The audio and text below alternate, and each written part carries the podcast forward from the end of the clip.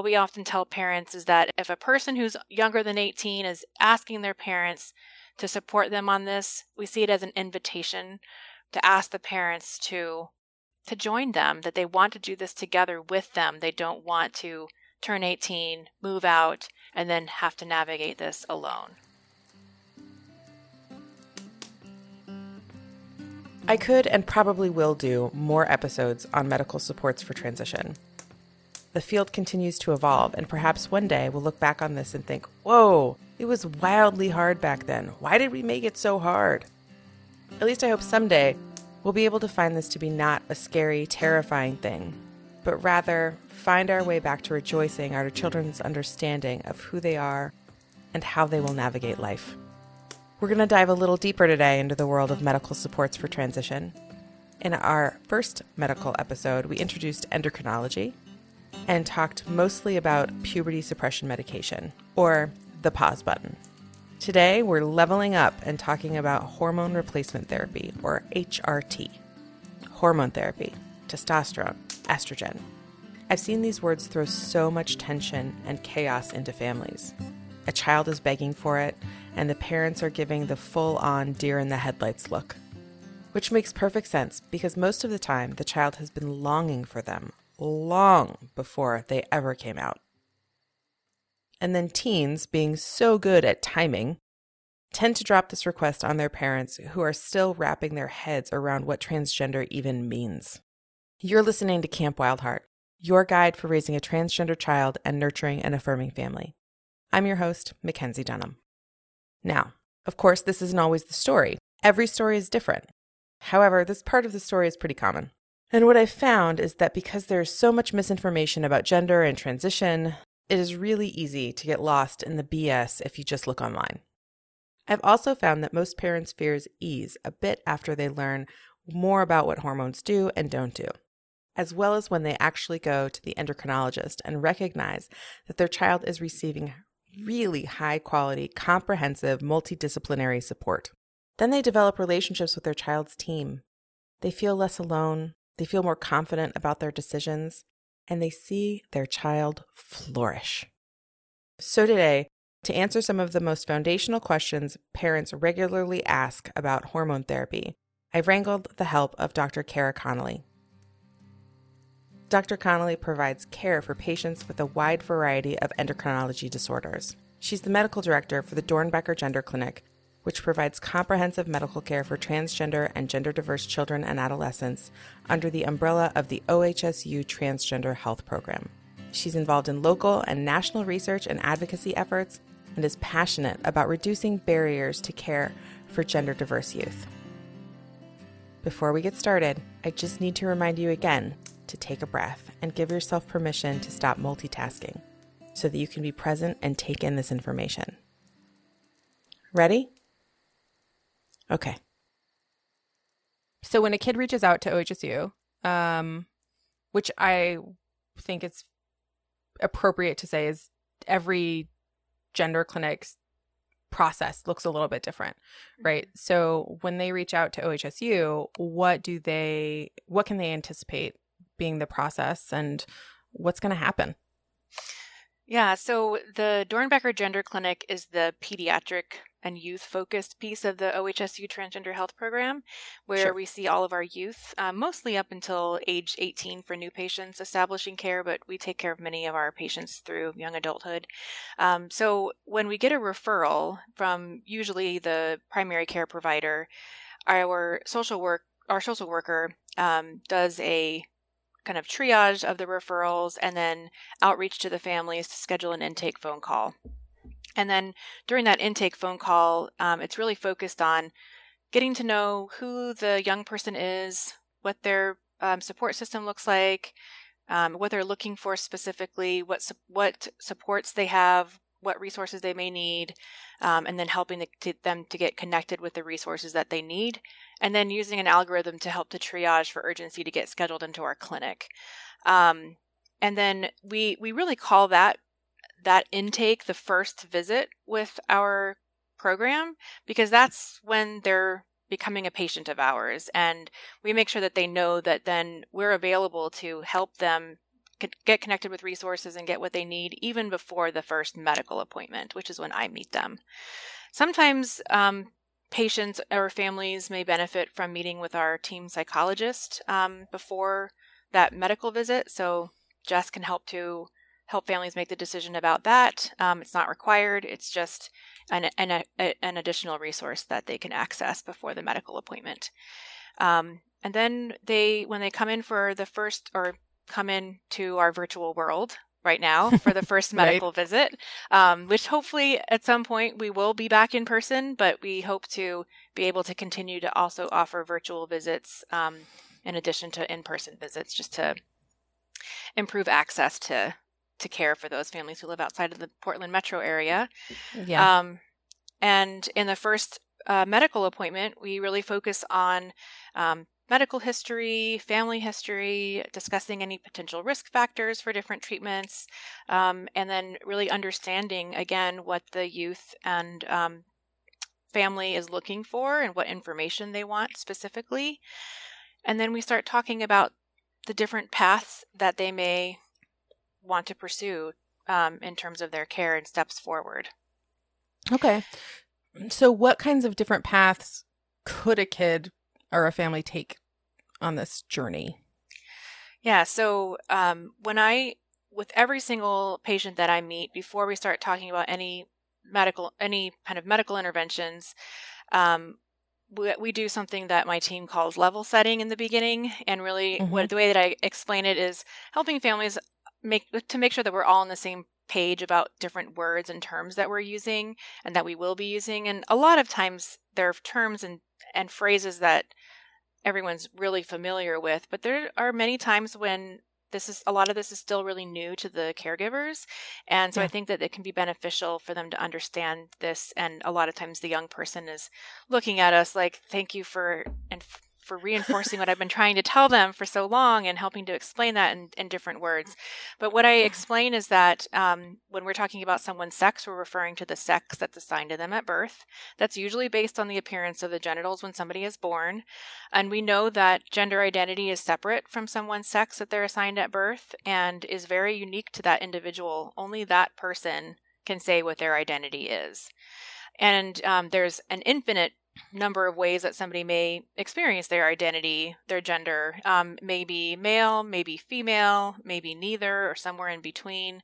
And again, it's really that person, that individual's. Um, it's up to them to be able to say what their identity is. And then when we're when we're talking about gender expression, we're referring to the way that somebody um, chooses to share their gender identity with the rest of the world. This may be in the na- in the way of name, pronouns, hairstyle, clothing, etc.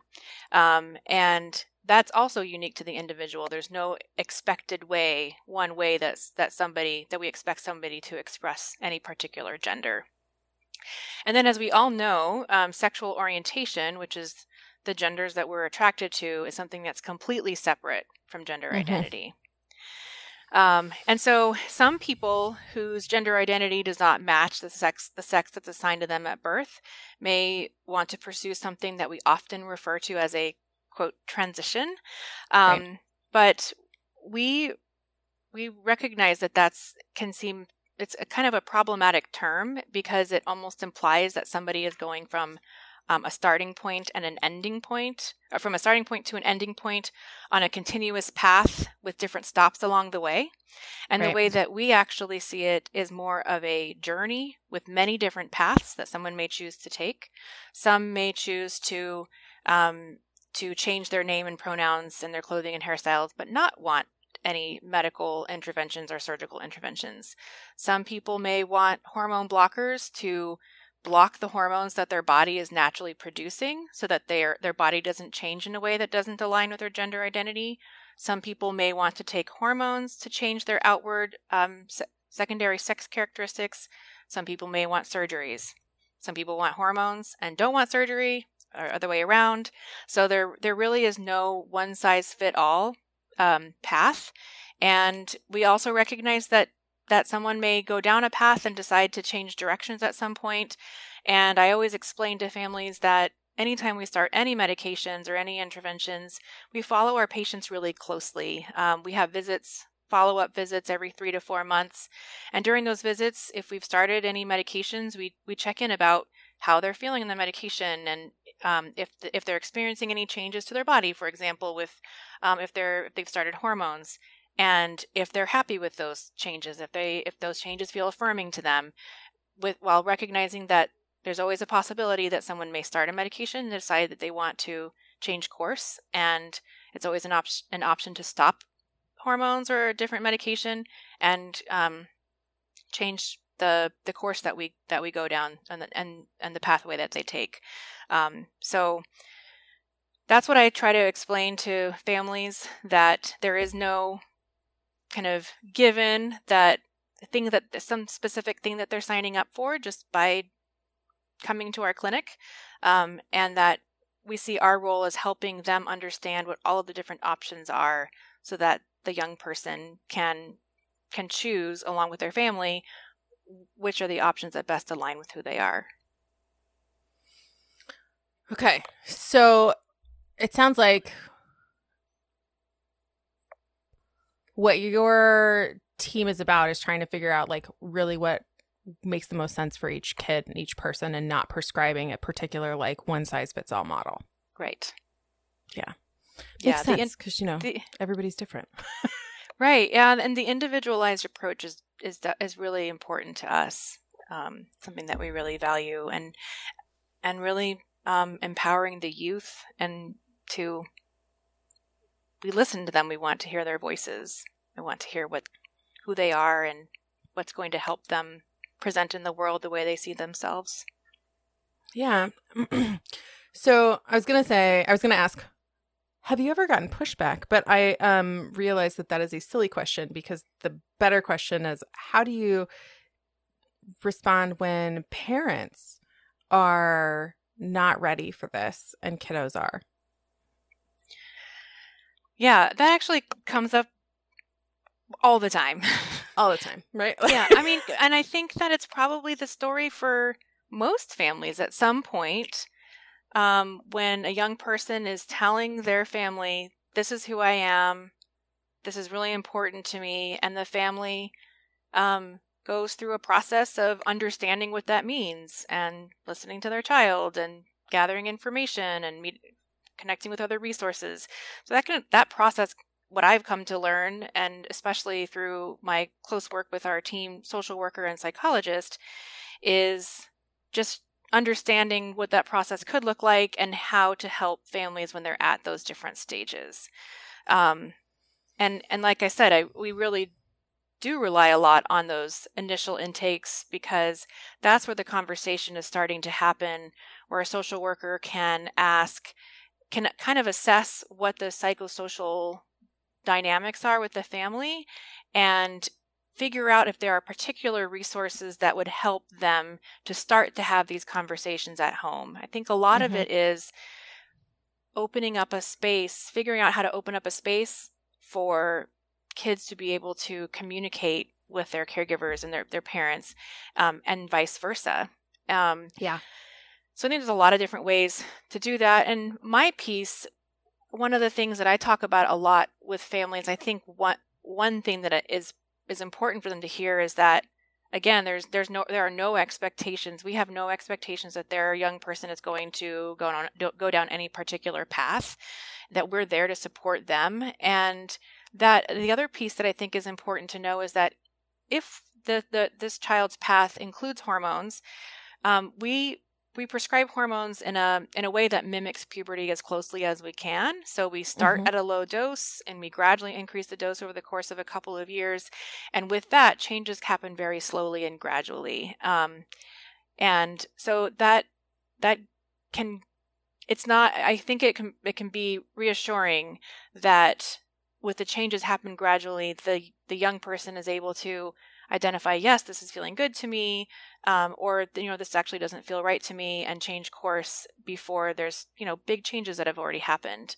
um, it doesn't happen very often at all that someone when uh, a patient of ours has decided to stop hormones but sometimes we have patients who experience changes to their body from hormones and um, feel like I've gotten the changes that feel like the fit with who I am.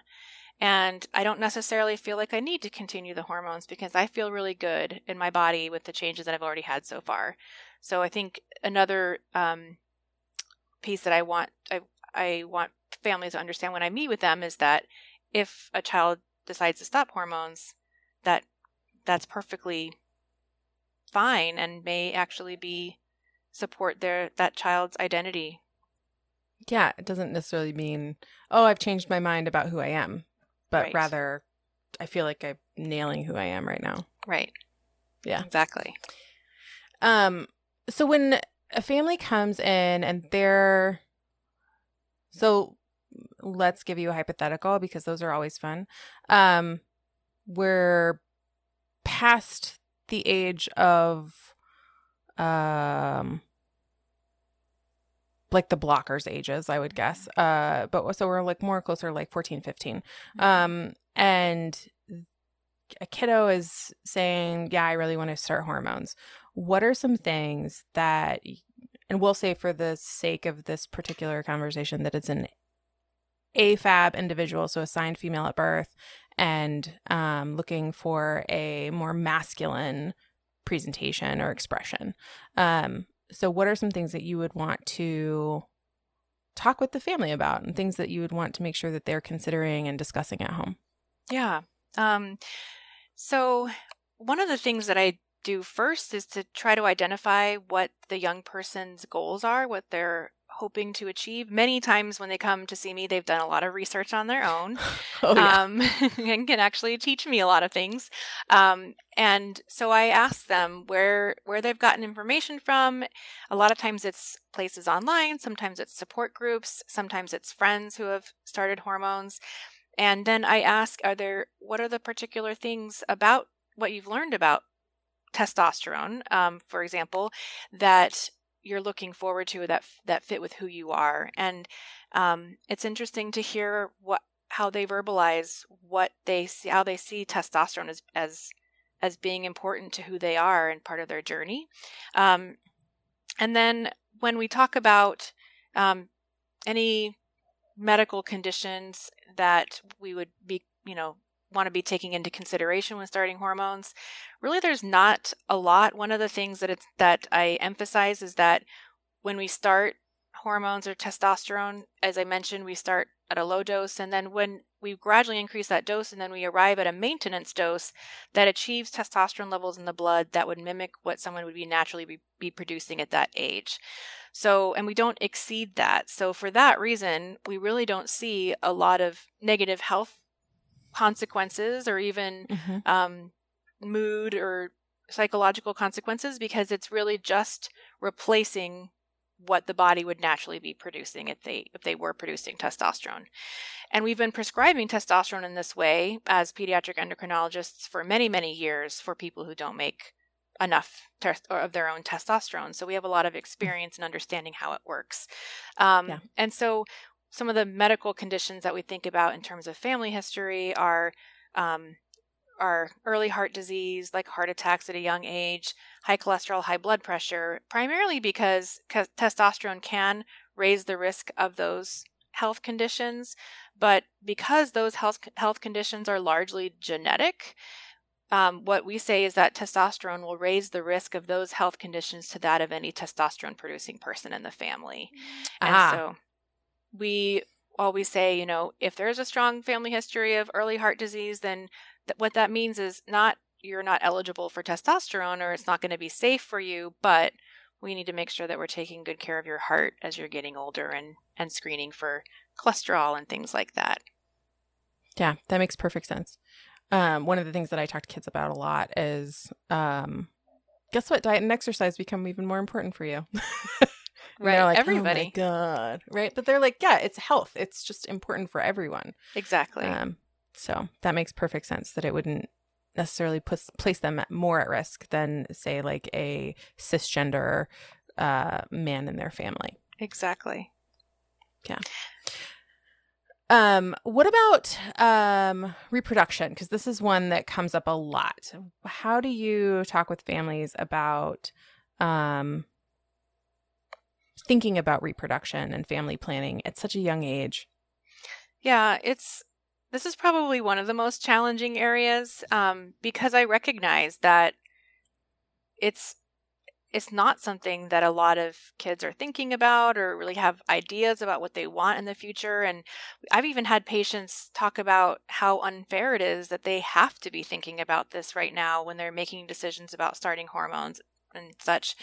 Um, and so I think that's one of the things that I find it to be re- really valuable for experienced therapists to be able to and and parents to be able to have these conversations with their kids and in the context of recognizing that there may be some sadness associated with decisions that they have to make. And so it really depends on the type of treatment that they're looking for.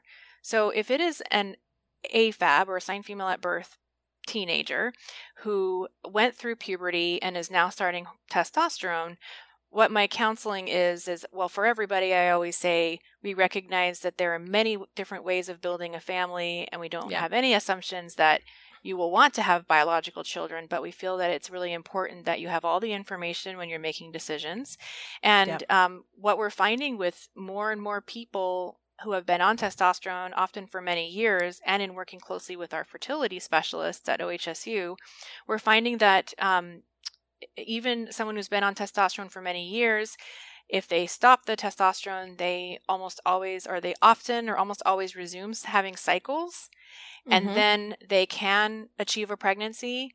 Um, they would have to stay off testosterone during the well, while during conception and during the pregnancy. Um, or they can have their eggs for someone they can use their eggs for someone else to carry a pregnancy. So testosterone while we know does have can change the ovaries it does not appear to be as harmful to fertility um, as we previously thought. Um, so that's that's the question that's the answer i usually give about testosterone. Um, estrogen and hormone blockers are a little bit different I just want to emphasize that hormone blockers themselves or the puberty blockers don't cause any long term um, negative effects to fertility. Um, but the, tr- the tricky part is that if they're st- started in what we call Tanner 2 or the first stage of puberty or early on in puberty, the ovaries or the testicles aren't haven't had the opportunity to develop to the point where they're able to make eggs or sperm. Right. So if you're going to start the puberty blockers at Tanner 2, there really isn't a way to preserve fertility at that point yet. This is an area that is really active in research right now, but at this point, we still don't have a way of preserving fertility for someone who hasn't gone what we think at least halfway through puberty. Most of the time, with that comes other body changes that don't align with their gender identity. Right. So, as they're making decisions about starting the hormone blockers, we talk about the fact that um, if it comes to the point where they're wanting to start hormones, then their ovaries or their testicles just won't ever get to the point of, of that of being mature enough to be able to preserve fertility. Um, and then with estrogen, for those who um, usually assign male at birth patients who want to start estrogen, we know that estrogen does have um, a pretty significant effect on testicles' ability to make sperm but we don't have a way of saying for every single person your fertility isn't affected until you're on such and such dose or for this many years. It really varies from person to person. So I always tell my patients that even if you've been on um, estrogen for many years, if later on in your life you're curious about whether you um, are able to have biological children, it's never too late to ask the question. Um, there's a lot of um, really great specialists, fertility specialists that can help to work with that individual or with a couple to talk about what the different possibilities could be and what that might look like. So, would you encourage families to meet with a fertility specialist prior to starting anything, or if they're concerned about it? Um, or do you think that that's a better conversation to have when they're getting ready to start families? I think it can be both or neither, mm. uh-huh. um, or one or the other. I think that I mean I see my my job as being um, having enough information that I can give them to help them make a decision about whether they think a conversation with a fertility specialist would be useful for them at that point. Um, we at OHSU, we had been prior to COVID having in person um, patient education sessions quarterly with our fertility specialists.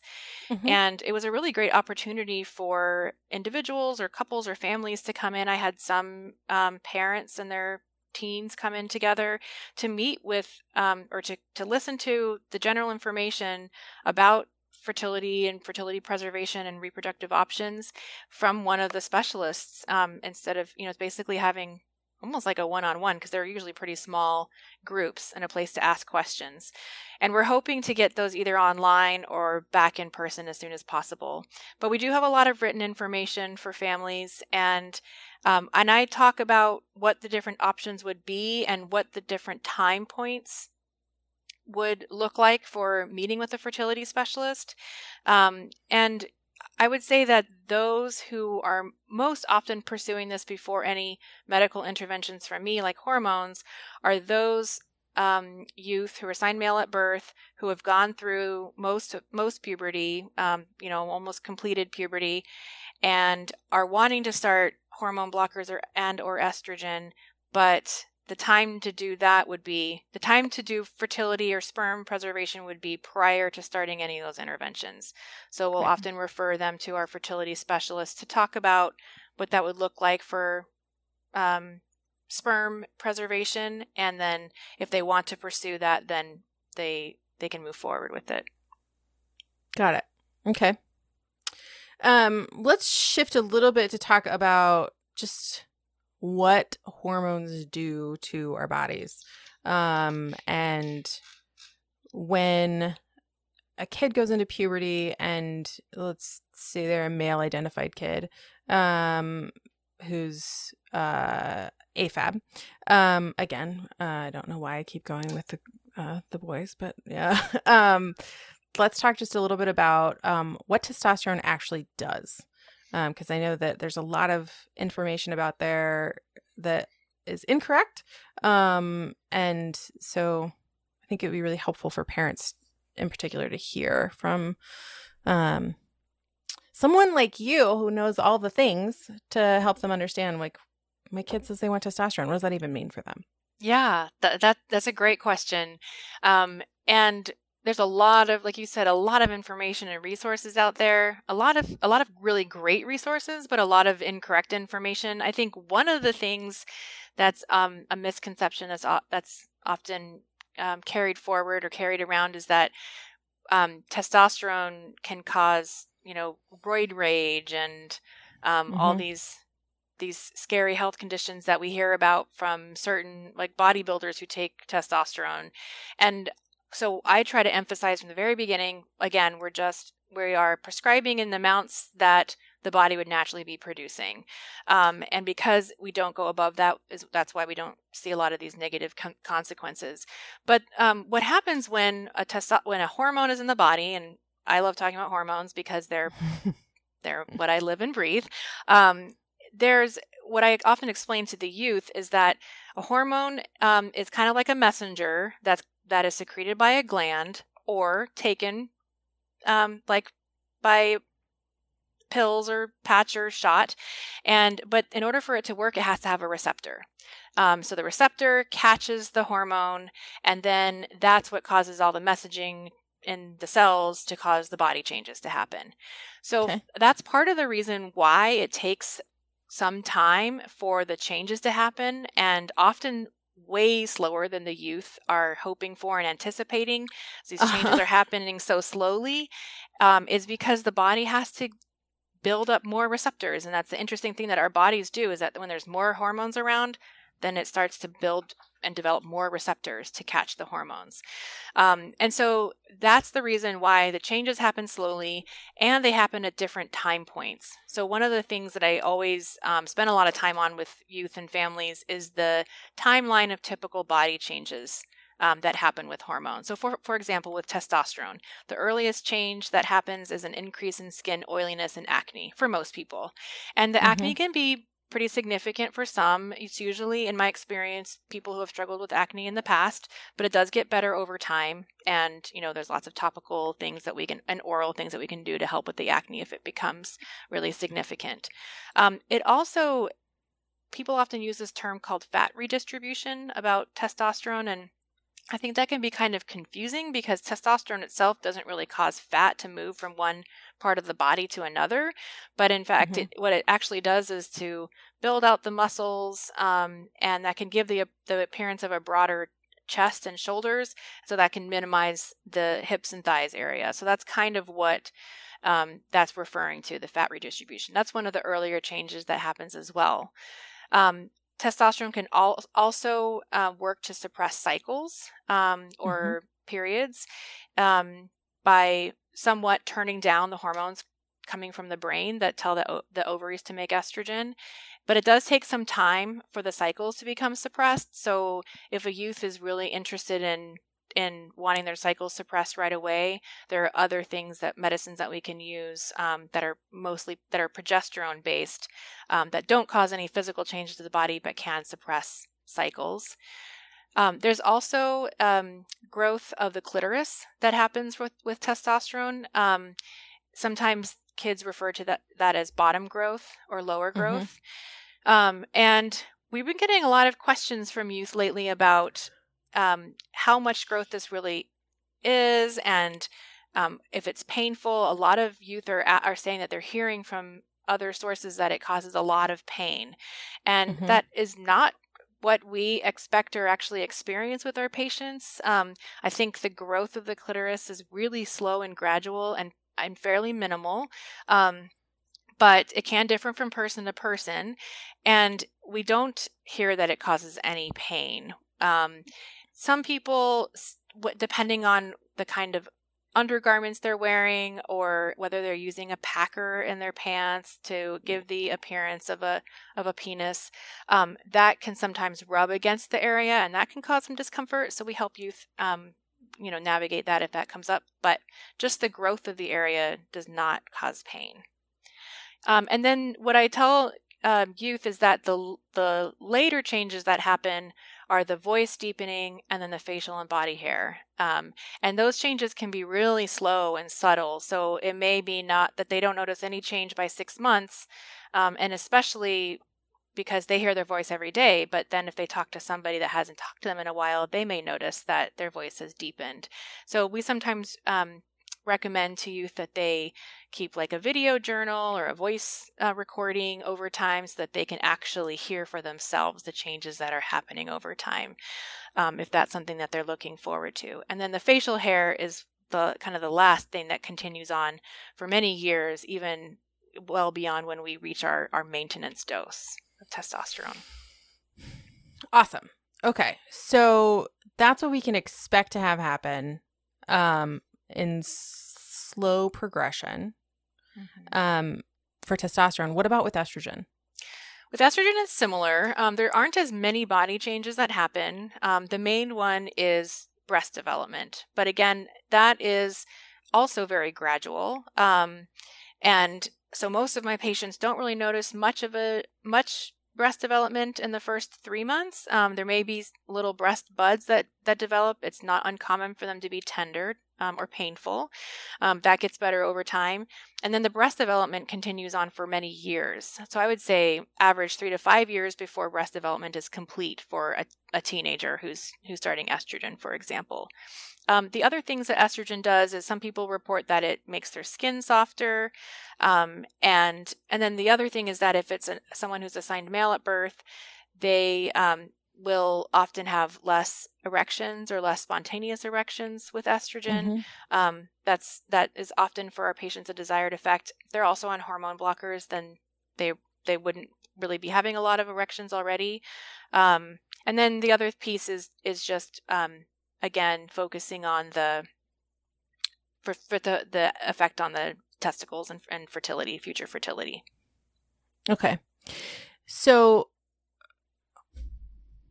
if someone were to go on hormones for a while and then say uh, get achieved desired therapeutic effect um, and then decide that they don't want to take hormones anymore. Tell me about what sticks around and what changes back. That's a great question. Yeah, we spend a lot of time talking about that. So, um, for someone who's taking testosterone, the things that would go away, we often cause the, call these um, changes um, reversible, are the mm-hmm. changes to the skin, the acne, the skin oiliness, and kind of the, the muscle changes and body fat distribution that often does go away. The things that don't go away are any voice changes that happen, growth of the clitoris, h- hair and body growth. Um, because even if someone has decides that they want to stop testosterone, if those hair follicles um, on their face or body have been stimulated by testosterone already, then any amount of testosterone in the body, which we all naturally produce some amount of testosterone, can stimulate those hair follicles. So um, those those are the changes that that won't um, completely go away. Now, if somebody has this has stimulated the hair follicles on their face um, and then they stop testosterone they won't be getting as much facial hair growth um, as they would if they were continuing on testosterone.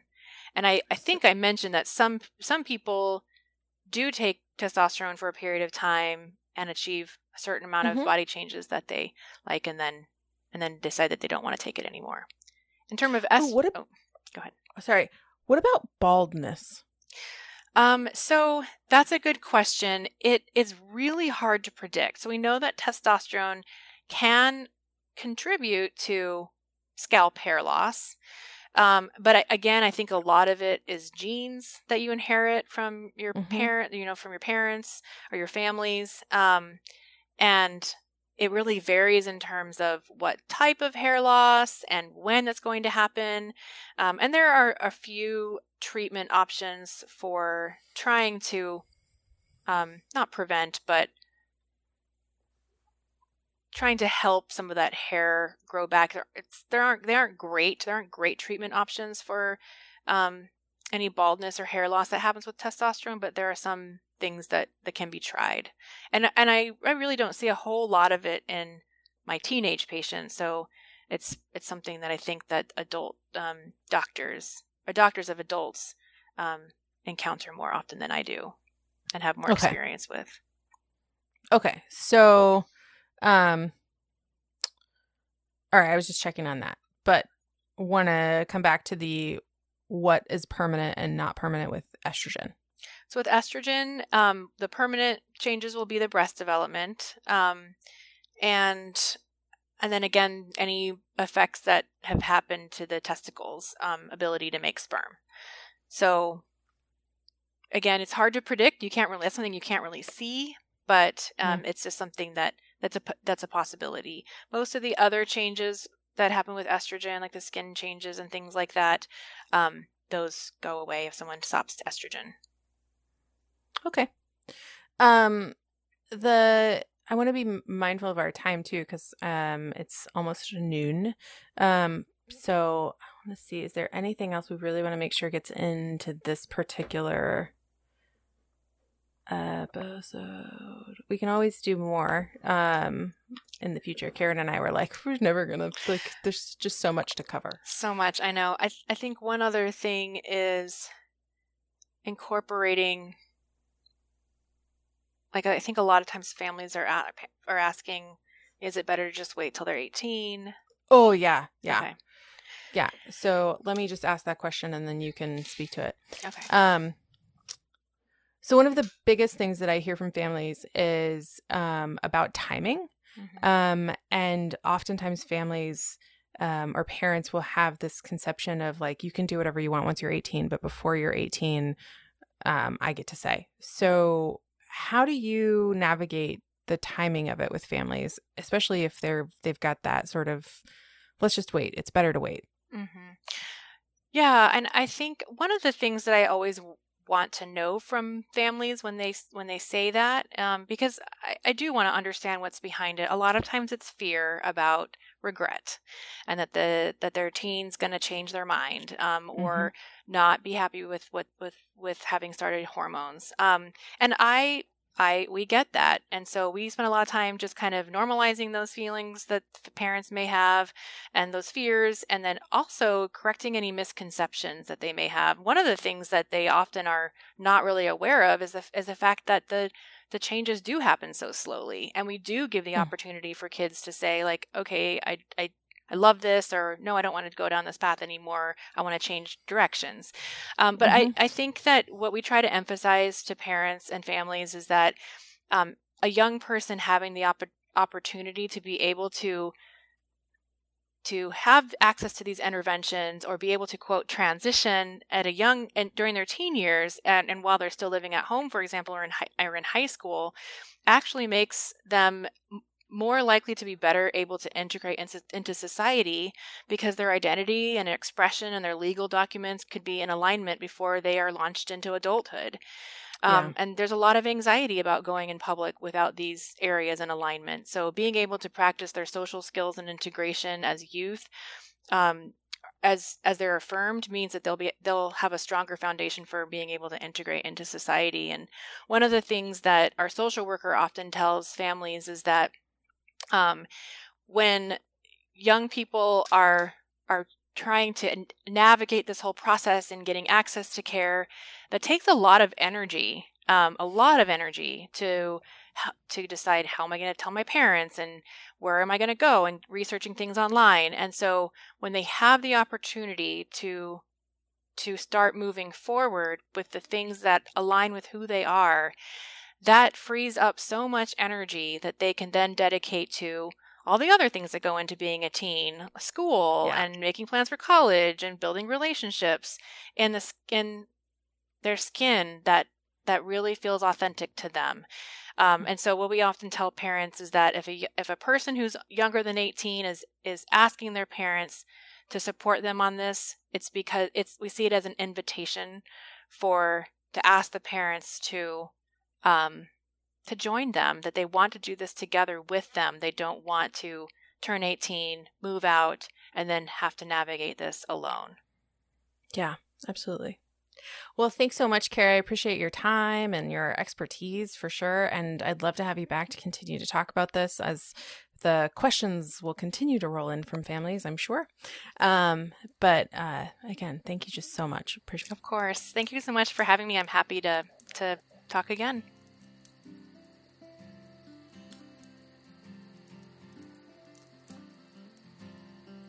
So there you have it. You're the experts now. Congratulations.